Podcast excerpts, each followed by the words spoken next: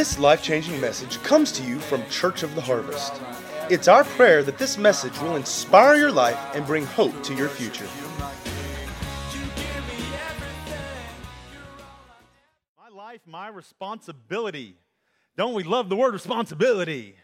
Woo! Responsibility. What is it? The state or fact of being accountable or to blame. Yeah. Didn't get a bunch of amens in that. That's awesome.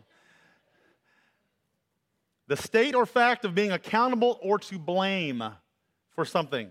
A thing that is required to do as part of a job, a role, or an obligation. How many of you, because of the roles in your life, have various responsibilities? Of course, we all do, right? Many times it's many, many responsibilities. So many responsibilities, we're losing track. And we're trying, I was talking to Aunt Barbara this morning, talking about being over the ministry school and the graduation next week and all that. She's like, I've got so much to do. I've, I've just got this list because I can't keep up. And that's all we can do sometimes because there's so many responsibilities. And hopefully we get to a place where we grow in that and we become more and more responsible and we do things like make lists, right? How many of you have to make a list? You have to make a list because you'll lose track of what all you've got to get done, right? I got my little reminders set in my phone that, man, they just, I got to set them to go off to remind me. I get an alarm, right? Responsibility. So, what is taking personal responsibility? Quick recap of last week acknowledging that you are solely responsible for the choices in your life. Isn't that wonderful? Nobody today wants to be responsible for anything. And so, what we do, what we find is that people either commit to absolutely nothing or blame somebody else for everything that goes wrong, right? Is that not the culture we live in today? And does that not spill over a little bit into our own lives sometimes? And it's tempting to play the blame game and make excuses. Part of growing and taking responsibility, part of growing is taking personal responsibility for ourselves. Remember, we talked about how from the moment we're born as infants, we start and start growing. Part of that growth is personal responsibility. Hopefully, we start going to the bathroom by ourselves eventually. Hopefully, we start cleaning our own room. Hopefully, we start doing our own homework. And that's what we as parents are here for. We're the coaches, right? We're coaching them in personal responsibility so they can be successful in life. So, how do we take personal responsibility for ourselves? That's what I was just saying by eliminating blame and by eliminating excuses. And we talked about how personal responsibility is really, it's really the bedrock of our faith. It's the foundation of our relationships. Without it, there's no growth. And really, it has a huge impact on even God's promises in our life. It's all about personal responsibility. And this was the plan from the very beginning. In the Garden of Eden, Adam and Eve were given certain expectations, right? And they were expected to follow those expectations, and they were responsible for them. And you suffer the consequences, good or bad, right? God expects us to take responsibility for our own lives. We talked about in Second Thessalonians, it says, if you don't work, you don't what? You don't eat.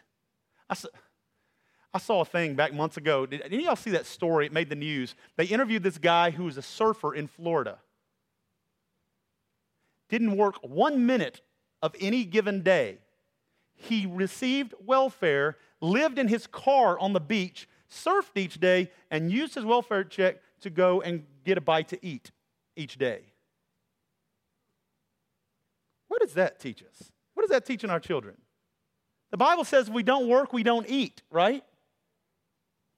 God, he said in 1 Timothy 5 8, those who don't care for their relatives, especially those in their own household, have denied the true faith.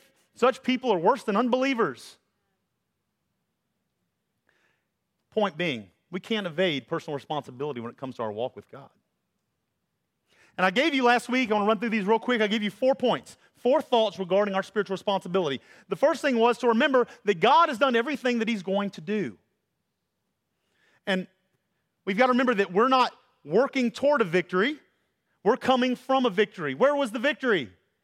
At the cross. A successful Christian is not one seeking victory, but rather enforcing the victory that was won and purchased at Calvary. And sometimes we're victors walking with a victim mentality. On the cross, Jesus said three words. What did he say? It is finished. At that point, Jesus' mission was complete. What was his mission? His mission was to bridge the gap, to take our sin and our shame, to take it to the grave, paying the price for it, so he could restore us back to the Father, right? So we're grafted back into the family of God. And Jesus said, It is finished. My mission is complete. I'm done. He grafted us back into the family, made us heirs of the kingdom, and recipients of God's grace and of his promises. When he said, It is finished, he did it all. And really, that's the gospel. That's the good news. So, everything that God was ever going to do for us, he did at the cross, and everything after that is our responsibility. Second point I gave you was we're not waiting on God, God is waiting on us. Everything in God's kingdom is about action. Everything is about getting up and moving. When we're sitting still, we're missing the point. Peter, if you remember, we talked about that about when Jesus comes walking on the water. Peter cries out to Jesus and said, Lord, invite me to come to walk on the water. Jesus like, Peter's like, I, I want to do that. I, I would have done that too. I want to walk on the water too. So what did Jesus say? One word. He said, Come. At that point, Jesus enabled, he enabled Peter to walk on the water, didn't he?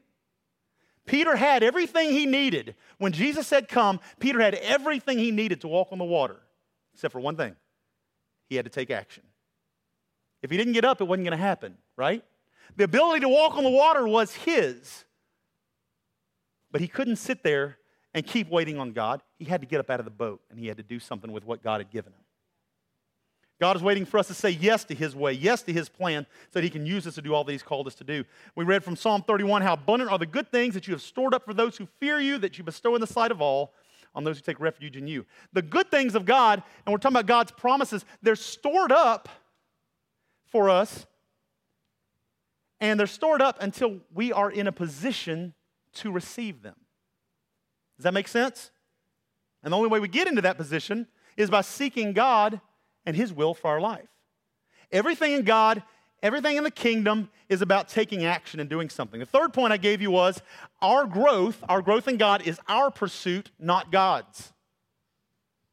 Well, I'm just not growing. I've heard people, you got people, and, and please don't anybody take offense, but I, I think people who go to a different church every year, well, I just wasn't growing at that church. Well, I just wasn't receiving. Our growth is our responsibility not God's, not the pastors, not the churches. Our growth in God, our spiritual growth is our responsibility. And it said in Colossians 4:12 said that you may become mature Christians and fulfill God's will for you. What is God's will for us? Romans 8:29 from the very beginning God decided that those who came to him would be like his should be like his son. We're supposed to be like Jesus. God's not going to make us like Jesus. We have to choose to pursue being like Jesus in our life. We talked about how you can hire a physical trainer. You, we've all been at the point, hopefully, before we've gone like, you know what, I got to do something about my body. you ever been there? It's like, I got to do something. I'm sluggish. I'm tired all the time. I got to get up and move. And so maybe you hire a physical trainer. That physical trainer can, hopefully, they're very knowledgeable and hopefully they can point you in the right direction. They can show you where you need to be and they can give you the steps to get there. But we've got to do the work. If not, it's just a waste of money, right? God has done everything He's going to do, and He's equipped us with everything we need in order to be successful. We've got to understand that growing in God is not automatic, and it's not God's responsibility. It's our responsibility, and it takes effort. And the last thing I gave you, I closed with last week, was if we love Him, we will pursue Him. And this is the kind of the clincher to it all. When Jesus said, If you love me, you'll keep my commandments. And guys, that's, man, that's a tough word because we get so wrapped up in the busyness of life sometimes, right? But he said, If you love me, you'll keep my commandments. That means if we're surrendered to him, if he's truly Lord of our life, we're going to keep his commands. Now, Paul goes on, and actually, I mentioned that this morning from Philippians. He said, Whatever gain I had, I counted as loss for the sake of Christ. Indeed, I count everything as loss because of the surpassing worth of knowing Christ Jesus, my Lord. For his sake, I have suffered the loss of all things and count them as rubbish in order that I may gain Christ. Paul went hard after God. And all the things that the world found status in and found joy in and satisfaction in, he counted it as loss and called it rubbish that he could follow Jesus. And it says that he, uh, for the surpassing worth of knowing Christ Jesus, my Lord. And then we talked about in verse 12, down a couple scriptures, he says, I'm not saying that I have this all together, that I've made it, but I'm well on my way, reaching out for Christ who so wondrously reached out for me. And that's what I closed with last week, talking about how most of us in this room would probably call ourselves Christians, but what is it, who is it that we're truly living for? What is the pursuit of our life? What consumes our thoughts and our actions? If we really love Him and our lives are surrendered to Him, then we're going to find that we're pursuing Him. Which brings me to what I want to continue on for a few minutes this morning. And again, in your, in your uh, service guide, you should have had a note sheet. You can follow along there if you want. We also, uh, uh, on the, on the YouVersion Bible app, you can follow along on there too. The notes are already in there, and you can follow along there as well. But I want to talk for just a few minutes. Um, and I, will tell you, I had a hard time reining this in um, this week. It's been on my mind for, for actually months. And I, I really worked and was seeking the Lord on, on making this clear and concise, and I, I pray that's the, the way it comes across. But I want to talk for a few minutes about my responsibility when it comes to God's promises in my life. My responsibility when it comes to God's promises. And let me kind of slow down here just a little bit. Guys, I grew up, I grew up in the spirit-filled church. Okay? I mean, I, I remember my parents got saved really in the Baptist church, and we ended up, we were um, I guess my dad got filled with the Spirit in United Pentecostal Church, and um, we were in a Word of Faith church for years, and then Charismatic, and which kind of brings us full circle in the kind of the modern day Spirit-filled church. Um, let me tell you, one thing I know for a fact is in the Spirit-filled church, we love to talk about the promises of God, don't we? We love to claim them and confess them in Jesus' name, right? I started listing the things. All things work together for my good in the name of Jesus. He will never leave me or forsake me. God will grant the desires of my heart. He will finish the work He started in me. Right? He promises me peace and joy and strength and rest. The devil has no right in my life, he has to flee. Prosperity is mine, health and healing are mine, right? Are these statements accurate? See, everybody, that's one of the point where the person at the podium, the pastor's talking, and everybody's like, I don't know what answer he's looking for. you don't want to be the one to be like, yes. Um, are these statements accurate? Yes and no. As blanket statements? Hmm. That's tough. Yes, they are based in biblical truth. But as blanket statements alone, are they the absolute truth in my life? In the Spirit filled church, like I say, I remember, and uh, understand, I'm not speaking out against anybody. I remember when we really, my family really got on track with God and the Spirit filled movement. We were in the Word of Faith. We were in a Word of Faith church. And, and I still love that church and that family and that pastor uh, to this day. They're, they're great folks. But I know, I, I remember in some of the extreme sects, sects of the Word of Faith movement, there was this whole idea that if you can name it and you can claim it, then it's yours. Right? Just send some money. Whoa. Woo. Yes, anyway. If you can name it and you can claim it, then it's yours. Is that an accurate statement? Mm, as a blanket statement? Ah, ugh. It's based in biblical truth, but as a blanket statement, it's out of context. I remember, well, actually, let me say this. My thought on that whole idea that if you can name it and you claim it, then it's yours, my whole thought is the problem is it, it kind of contributes to the self entitled mindset of our society. I'm a child of the king, hallelujah. Well, yes, you are. So what? You're entitled to this and this and this and this? Look, I understand the whole idea, I get it. But I think that we get to a place where we have to watch our heart a little bit in the midst of it all because it can really lead to arrogance. I think sometimes what we end up doing is we end up bringing God down to our level, forgetting who He is and the fact that He is sovereign and He is omnipotent.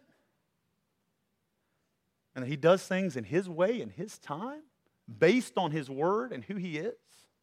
See, I, for example, I remember uh, back years ago when I was a young adult, there was a teaching going around that you can hold God to His promises. I get the idea, I understand the thought. But I found myself praying with people who were believing for something. Will you pray with me, brother? Yeah, I'll pray with you. And they, they had this prayer need. Well, that's God's promise. God, you promised. You promised this in your word. You said it. So I hold you to it in Jesus' name. What, like, what? Like he doesn't want to do it? Like he's not going to? Like I don't trust him? That make sense? How arrogant is that? The thought that there's words that I can say that can speed God up a little bit in His plan and get Him to move a little bit faster. You know what I'm saying? The arrogance of my heart in the midst of that, even though I was going with what I felt I knew and what the, what the Bible said, but it was kind of incomplete, out of context. We have responsibility when it comes to seeing the manifestation of God's promises in our lives. And I want to expound on that for a few minutes. I'm going to give you three thoughts today. Like I say, you can follow along in your notes. I'm going to give you three thoughts on responsibility in regards to God's promises in our life. Okay? Three things I want you to think about. Number one, number one, God doesn't withhold good from his children. God doesn't withhold good. This whole idea, God is not waiting to bless us or to prosper us or to heal us based on how we did today. That, that's not, we're missing the entire point if that's what we think. God's holding back. Oh, they didn't do, I was, I was gonna, I was gonna grant their prayer today, but I'm not now. Do you hear that word that came out of their mouth? God's not sitting there holding back on all that's good. This is what we believe, and we're looking at things wrong.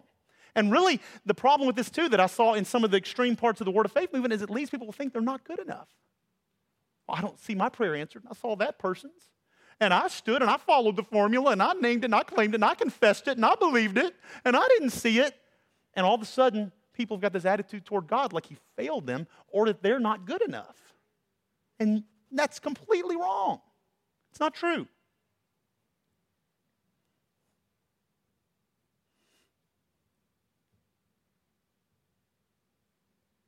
Sorry, I just got a text from my dad. Every tongue that rises up against me shall be shown to be. Okay, great.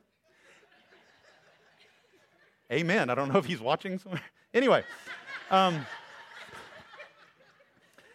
God isn't waiting to pour out good unto us. Remember, everything that God was going to do, he did at the cross. And everything after that is our responsibility.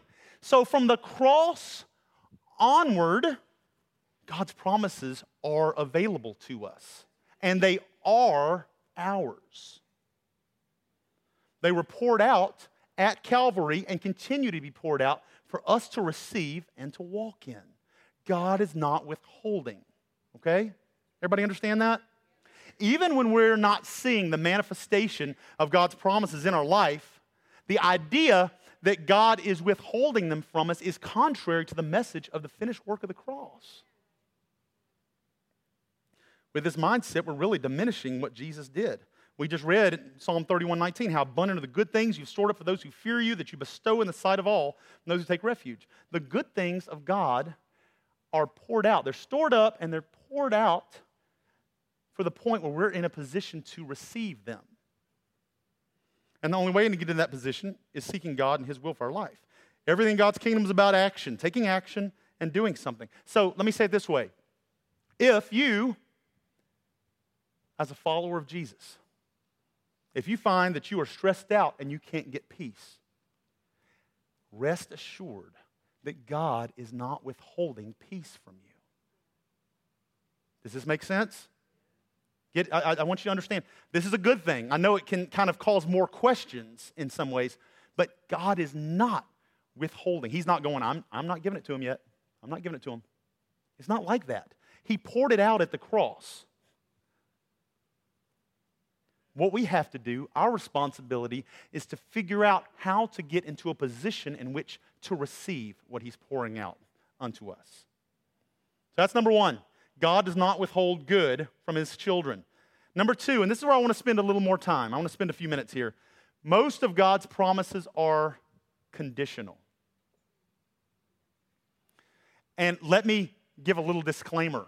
I put in the word most of in case I'm wrong. Because we could talk and dispute uh, a, a few different things. But from the way I see it, really, all of God's promises are conditional. As followers of Jesus, we have been grafted back into the family of God, and we have come into a great inheritance. However, there are generally in Scripture, there are requirements for receiving. Now, if we look in the Bible at God's promises, usually they are stated as if then statements. You heard of an if then statement? If this, then that. It's really the core of computer logic. Actually, everything we do really is based on if then statements. But computer logic, for instance, how many of you have ever used a word processor like Microsoft Word or Works or Pages or WordPerfect or something like that before? You've typed a letter, resume, whatever else. Now, when you have finished a complete thought in a paragraph, whatever else, and you want to start a new one, you do what's called a hard line break, right? Hard line break to the next line to start a new thought, a new paragraph, new stanza, whatever it is. How do you do a hard line break? You press the return button. On the computer these days, it's enter. Sorry, old days on typewriter. Whoa. You press that enter button, right? Now, how does your computer know when you press enter to do a hard line break? Some programmer wrote an if then statement into the program. If the user depresses the enter, state, enter button, then do a hard line break. It follows that code when you press the enter button and it goes down. It's a conditional statement. If this, then that, right? It's computer logic. Now, look, God's promises are laws, but most of them are based on if then statements. And really, I got thinking about this. Think about this. Really, it's the if condition that makes the promise possible. Does that make sense? It's the if condition that makes the promise possible. So I'm going to give examples. And originally I had like four pages of examples, and I've cut them way back. Don't worry. My wife's like, please don't bore them out of their gourd. Anyway, um, for example, Isaiah 119 from the Lexham English Bible says, If you are willing and obedient, then you shall eat the good of the land. What's the promise? You shall eat the good of the land. But what's the condition? If you are willing and obedient. Guys, this is all over Scripture, all over the place. Give you another one Exodus 19, 5 and 6. Now, if you obey me and keep my command, then you will be my special, own special treasure from among the peoples of the earth. And you will be my kingdom of priests, my holy nation. Sounds pretty awesome, but what's the condition? If you obey me and keep my command, right? All right, so let me bring it to a few more, a little more familiar scriptures. Some of those we like to claim. What about Romans 8 28? And we know that God causes all things to work together for my good, period. There's no period for those who love God and are called according to his purpose. What was his purpose? Next verse. God knew his people in advance and chose them to become like his son. So we could say, if we love God, live according to his purpose to be like Jesus, then all things work together for our good. Does that make sense? Let me give you more. Psalm 37 Trust in the Lord and do good. Dwell in the land, feed on his faithfulness, delight yourself in the Lord, and then he shall give you what? We love, I, know a lot of people and had that script that memorized. He shall give me the desires of my heart. But don't know this whole beginning part. if you trust in the Lord, if you do good works, if you dwell and live in him and his faithfulness, if the life you live and the decisions you make show that you delight in him, he shall give you the desires of your heart. Philippians 4 6. Jerry said it this morning. Some versions say, don't be anxious for anything. The New Living says, don't worry about anything. Instead, pray about everything. Tell God what you need. Thank Him for what He's done. Then you will experience God's peace. So, We will experience God's peace if we choose not to worry. We instead choose to pray. We share our needs with God. We thank Him for what He's already done. Then we find that we walk in peace. James 4 7.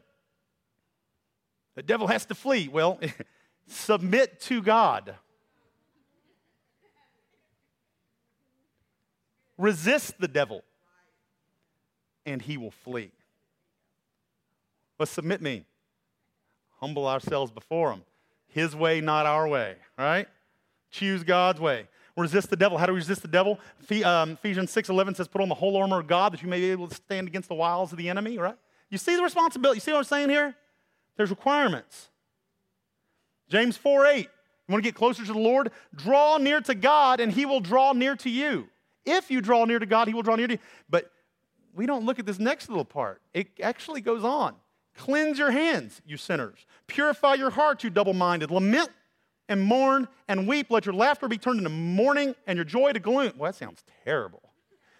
But really, what it's just talking about is stop finding joy and satisfaction in yourself and the things the world does. Instead, humble yourself in the sight of the Lord, and He will lift you up. See the requirements? Talk about our giving. In Luke 6, give and you will receive, right? And actually, we see in 2 Corinthians says, He who sows sparingly will reap sparingly. If you sow bountifully, you'll reap bountifully. You see the conditions on things? And actually goes on, we see in the parable of the talents that he expects us to be good stewards of what he placed in our hands, right? And let me tell you, it's very important that we're good stewards because we're commanded in Proverbs 13 22. It says, A good man leaves an inheritance, not just to his children, but to his children's children. I'll tell you what, if you're going to leave an inheritance to your children's children, you better be a good steward of your money, right? I didn't inherit $100 billion like the Kardashians or whoever. You know what I'm saying? I don't think most of us did. We got to be good stewards of what God has given us. John 14, Jesus said, Most surely I say to you, he who believes in me, if you believe in me, the works that I do, he will also do. Psalm 91:1, those who live in the shelter of the Most High. Some versions, as I said this morning, refer to it as in the presence of God, will find rest in the shadow of the Almighty. Everything's an if then. What about salvation? Oh, brother, God poured out his love unconditionally. Well, Jesus did come and he died unconditionally. He poured out his love in that moment. But have you know, we got a little part to play in that. There, there is a little if in there to receiving salvation. Salvation comes when we willingly submit ourselves to God, right? And He always respects our choice, the choice of our heart. He never forces anyone to turn to Him. We must willingly call on God. So, Revelation 22 17, Jesus said, Those who are thirsty, let them come. We have the responsibility to come to Him ourselves, right? Romans 10 13, whoever calls on the name of the Lord will be saved. We have the responsibility to call out to Him, to cry out to Him with our life, right? Acts 2 38, Peter said, Change your life Turn to God and be baptized, each of you, in the name of Jesus Christ, so your sins are forgiven. Do you see the if then here? If you change your life, if you turn to God and are baptized, then you will be forgiven. Romans 10 9 tells us if we confess with our mouth and believe our heart, then we will be saved, right? Revelation 3:20 says Jesus is standing at the door knocking. If you open the door, then he will come in. 1 John 1 9 says, If we confess our sins, then he is faithful and just to forgive. It says, If we forgive others, then we too will be forgiven. John 15 4, the word tell, it tells us, If we remain in Christ, then he will remain in us. Have I made the point? Okay, good. How quickly we put off our responsibility on God. And we say, God, you promised, you promised. But we're not doing anything ourselves. Doesn't it kind of look like our culture today? Many times we're expecting God to do his part, and we're completely unwilling to do ours. Or we would rather remain oblivious to the fact that we have any responsibility to play it in the first place. You know, I was sharing a little bit of this on the men's trip, and I was talking about how all the physical ailments and issues and sicknesses I went through for so long in my physical body. And God just convicted me, and I realized that I had a part to play in that. You know, I was joking a little bit last week about when I said sometimes we pray for healing and we have to stop for a break in the middle of to take a bite of our Krispy Kreme and our soda. God, help me, help me, you know, heal me. But how many of you know there's truth in it? Again, I'm not saying, I, man, I love a good Krispy Kreme, especially one of them hot ones when they just come off the little thing. They're like rolling real slow and you're waiting on it and you're like, that one's mine. And it comes, that's some good stuff right there. But you, you guys know what I'm saying, though. Last time I checked, the Bible tells us that our bodies are His temple and that our bodies are a living sacrifice before God. And how in the world is God going to use us if, man, if, if we don't take care of ourselves and we're all run down, right? And I'm not, I'm not trying to you know, I'm not coming down anybody for, you know, what you do or don't do as far as your body goes. I'm just saying that there's a part to play. There was a, a man, I, some of you have heard this before. I don't know if I've ever said it on Sunday morning, but there was a man years ago that was part of our church. And I knew him because he came in for counseling and I, I knew what was going on in his family. I knew that he was just barely providing for his family. He was offered opportunities for promotion and stuff, but he didn't want to take them because he didn't want the added responsibility and his, his family was just struggling, just barely making ends meet when there was another way. There were things he could have done. And I know for a fact his marriage was falling apart. That's one reason they met with us. And part of the reason was his wife said, and he agreed. When he got home from work each day, he felt like he was entitled to sit down and relax. And that's what he did. From the moment he got home, he sat in his recliner and he expected dinner to be brought to him in his recliner. And he didn't contribute to the children or anything else in the home. And he fell asleep in front of the TV, usually finished off a bag of chips each night as he lay there, and he woke up each morning, showered, went back to work, and came back home to his recliner every night. Barely making ends meet, marriage falling apart, kids going off the deep end, and then on one Sunday morning, he comes up and asks me to pray with him because he just found out that he had diabetes. But, brother, please pray for me because I know that God is the healer and that He wants to heal. I'm sitting here thinking, bro, you're not in any kind of position. You're asking uh, I mean, coming to us for counsel on his marriage and not doing anything about it, coming for counsel about how to provide better to family, but not doing anything about it. Not in a position to receive. Not going to have a good marriage. Still going to have issues with the family, with the children. Not going to prosper. Not going to find health and healing. You understand what I'm saying? There comes a point where we've got to take responsibility and we've got to do what God's word says to do in order to get into a position to receive the promises of God in our life. Each of God's promises carries with responsibility the responsibility to be obedient and to be faithful. With every promise of blessing, there comes responsibility and requirements. And look, the point I've been trying to make is I don't believe that when we're not faithful and obedient, I don't believe that God's penalizing us. He's, I don't believe he's, you know, we get a little sad face like in, you know, like in elementary school. It's just we're not in a position to receive because we're not doing what God's word says. We're not walking it out. Um, for example, another example I thought of say that you're young, you're 16, 17 years old, and you have a loved one that passes away. And an attorney comes to visit and says, Hey, I know your, your aunt passed away, but I want you to know she left you an inheritance of $100,000. There's a silver lining. Thank you, Jesus. However, you can't touch it till you're 21. Now, how many know the 17, 18 year old, that's going to make you mad?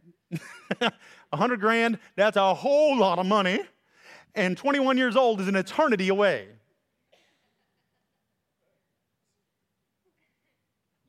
But how many of you know for the next couple of years, there's nothing you can say and do to get hold of that money? Is it still yours? Still yours. Absolutely yours. But by law, you can't touch it until you get to a certain place until you're in the position to receive, which in this case just happens to be 21 years old. I mentioned this to Sean, and she said, Well, you saying that people can't receive God's promises until they're spiritually mature? Again, one of those blanket statements. Not necessarily. I'm not, I'm not necessarily saying that. However, I would say that I believe that the longer we walk with the Lord and the more spiritually mature we become, the more we should walk in God's promises. Does that make sense? Because we're walking more and more in alignment with His Word and His will, and we find ourselves in the position to receive, and His promises are being poured out. Does that make sense? So that was number two. Number two, most of God's promises are conditional. And the last point I want to make, number three, we don't chase God's promises, they should follow us. And that's one of the things I found in the Spirit filled church. People love to spend over half their prayer time, half their time with the Lord, just believing and praying and interceding for God's promises to be fulfilled in their life. Well, maybe if I confess enough, maybe if I claim it enough, I'll walk in the promises of God. Or maybe if I pray hard enough and consistently enough, eh, maybe I'll walk in God's promises. Well, let me ask you firstly how do you pray for something that's already yours? I look, I understand that there's a place of contending and a, and a place of standing in the gap and believing for what God has said. I, I understand that. But where's the place where we stop praying over and over again for something that God already says is ours and we stop and say, Lord, what it is that I need to do? I want to be a little more like Jesus. Where do I need to grow? And we get into His Word and we begin to do what His Word says. For instance, I knew somebody years ago, sweet lady, but every time I would pray around her, and we, we would have intercessory prayer back years ago. She would start for the first five, ten minutes praying, Come, Lord, come, Lord, come, come, come, Lord, come, Holy Spirit, come, come. And she'd pray, Come, a, a thousand times. Come, Lord, open the heavens and come. Lord, open a portal and come. Come, Lord, come. Last I checked, he already came. Last I checked, the heavens are open. Does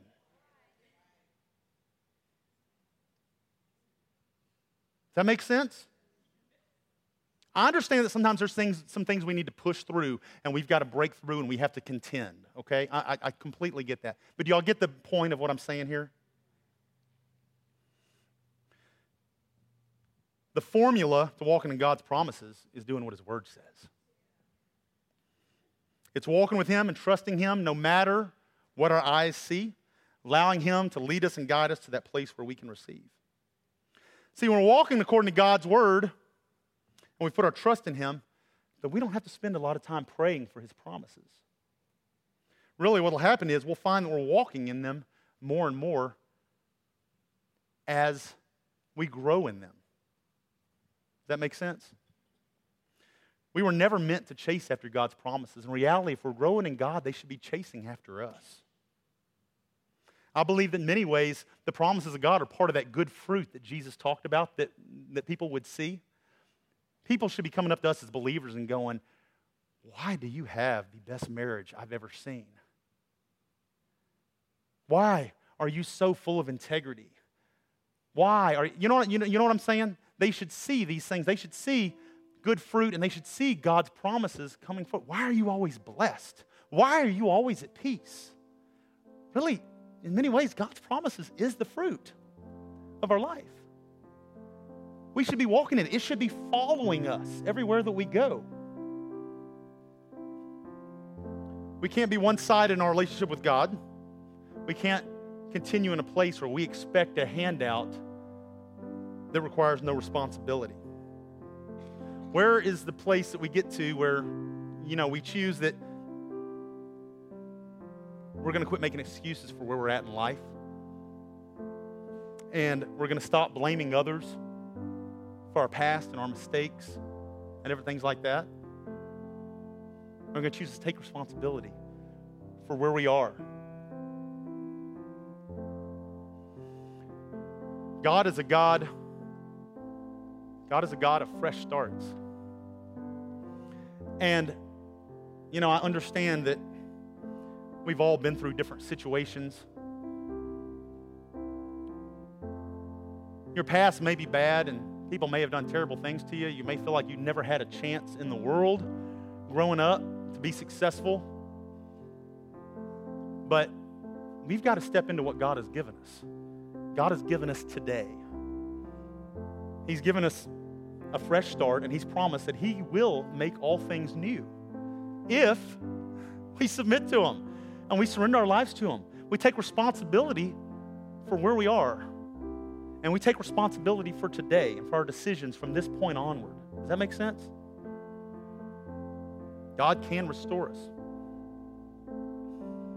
We've got to take responsibility for our side of the relationship and stop making it one sided. Let's bow our heads together. As we conclude, let me ask you what does it mean to be a follower of Jesus? It means that we're surrendered to Him, that we humble ourselves in the sight of the Lord. It means that we take responsibility for our past, for our choices, and we repent. It means that the motto of our life, like Jesus, is Father, not my will, but yours be done. Let me ask you, you're taking responsibility for your life, for where you're at? Or do you find yourself in a place where you're still making excuses and playing the blame game?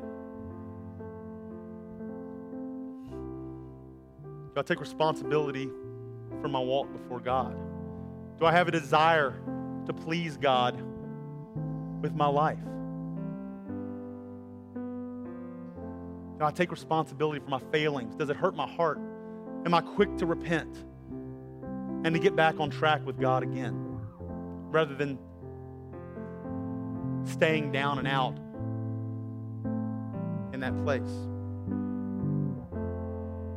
We got to get to the place where we go where He says we're to go, and we do what He says we're going to do. We keep His commandments and live according to His word the best we can every day. We pursue Him and we move forward in Jesus' name.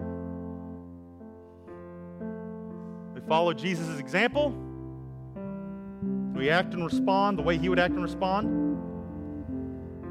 We live a selfless life of dedication to Him. And really, this process, this should be obvious in our lives. Your coworkers, those people around you in your everyday life, do they know that you're a follower of Jesus? Do they know that you have forsaken the things of the world and that He's first and foremost? If you can't answer yes to that, then I encourage you to take just a moment today and make a decision to get your life right with the Lord in Jesus' name. If that's you and you would say, you know what? I need to do a little better job of taking responsibility for my spiritual walk. I need to do a little better responsibility when it comes to even seeing God's promises in my life. I need to take responsibility. Who would say that today? I need to take responsibility in my life. Yes. Who else? Who else? That's seven. Who else would say, I need to take responsibility? Yeah. I just encourage you as you pray. You may already be a believer, and that's okay. Just position your heart in a place where you're rededicating it to Him and saying, God, I'm, I thank you for a fresh day and a fresh start, and I'm, I'm taking advantage of that today. From this day forward, I'm going to do my best to live for you. I'm going to serve you. I'm going to take responsibility for my life and where I'm at and where I'm going in you in Jesus' name. Maybe you're here and you find out, you realize you've never really surrendered your life to Jesus. Hey, you're in a great spot right now. Listen, it's not about a prayer, it's about the position of our heart. You've got to surrender your heart before Him and decide that you're no longer going to be the master. You're never longer, you're no longer going to live for yourself, but that you're going to live for Jesus the best you can from this day forward. That you're going to listen when He speaks, you're going to do what He says, you're going to be quick to listen and obey in Jesus' name, and you're going to allow Him to use you however He wants to. And most of all, that you're going to trust Him. As we pray together, Bible says, if you confess these words you believe them in your heart and you mean it, you repent, you turn from your ways that are contrary to Him, Bible says you'll be saved. Let's all pray together. Say, Dear God, I thank you. I thank you so much for sending your son Jesus. Lord, I'm sorry for the way I have lived my life. I'm sorry for my selfishness. I'm sorry for living one sided in my relationship with you. Today, I give you all. I confess that you are Lord of my life. I believe that you took my sin and shame, you paid the price, and you took it to the grave. You restored me back to the Father. I'm heirs to your kingdom, to your grace and your promises. And I choose to step into that role as a son, as a daughter with you today. In Jesus' name. Holy Spirit, fill me, empower me to be everything that you've called me to be. I will serve you and I will follow you all the days of my life from this day onward in Jesus' name. Amen.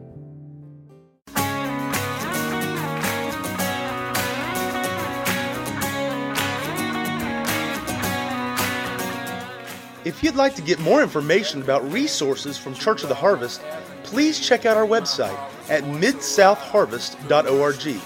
You may also contact us by phone at 662 890 1573 or toll free at 866 383 8277.